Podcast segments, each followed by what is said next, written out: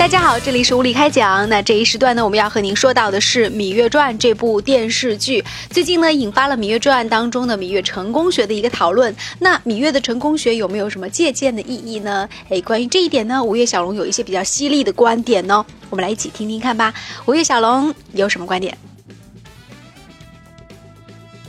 我觉得《芈月传》这部影片里面其实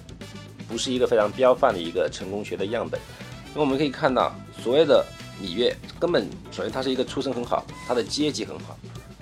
她是一个标准的富二代，是含着金钥匙出来的。虽然说她一再的还是说被人欺负啊，被人虐待啊什么，但是虐待她的人也不简单。所以她老爸就已经是皇上，出来以后就是公主，公主就已经不是普通屌丝可以望其项背的一个故事出身了。而且她这还只是一个起步阶段，然后以公主的方式起步，逐渐的迈向什么呢？她的姐姐又被别人选为皇后，如果不是因为她姐姐的关系呢，她又不可能来到秦国，沾亲带故，全家全是富二代，她是富二代当中的富二代。我们可以看到很多童话故事里面啊，所有的主角到了最后，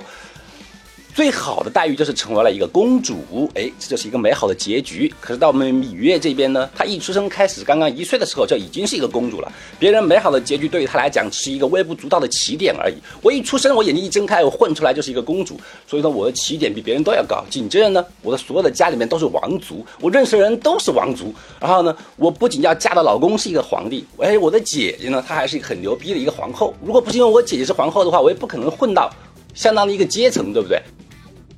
所以是第一步，首先就是说她的出身好；第二步就是说，第二个原因就是说她的阶层比较高；第三个原因就是说她找了一个好老公，她所有的所谓的权利全部她老公给她的。如果她老公不是皇帝的话，她一无所有。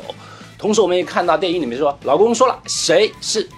太子谁就是太子，谁是皇后谁就是皇后，谁是储君谁就是储君，谁是下一任皇帝谁就是下一任皇帝。说只要她老公说了这个东西给谁，那么谁就是，这么简单。然后再一步呢，就是说他善于为自己寻找助力。只要别人有权利的男人的话，等到我能够取得他的所有的权益，我拿到了他的银行卡，然后混到了他的银行卡的密码，这个时候我就杀了他，然后他所有的财产就是我的了。比如说一个成功学的标本范例是告诉你，首先你要出身好，其次你要阶层高，然后你要会找老公，除了找老公以外，其他有钱的其他男人不是你的老公，你也要搞过来。搞过来之后呢，你要心狠手辣，不要留任何的伏笔给别人。杀了之后所有人都是你的，杀了之后所有的东西都是你的。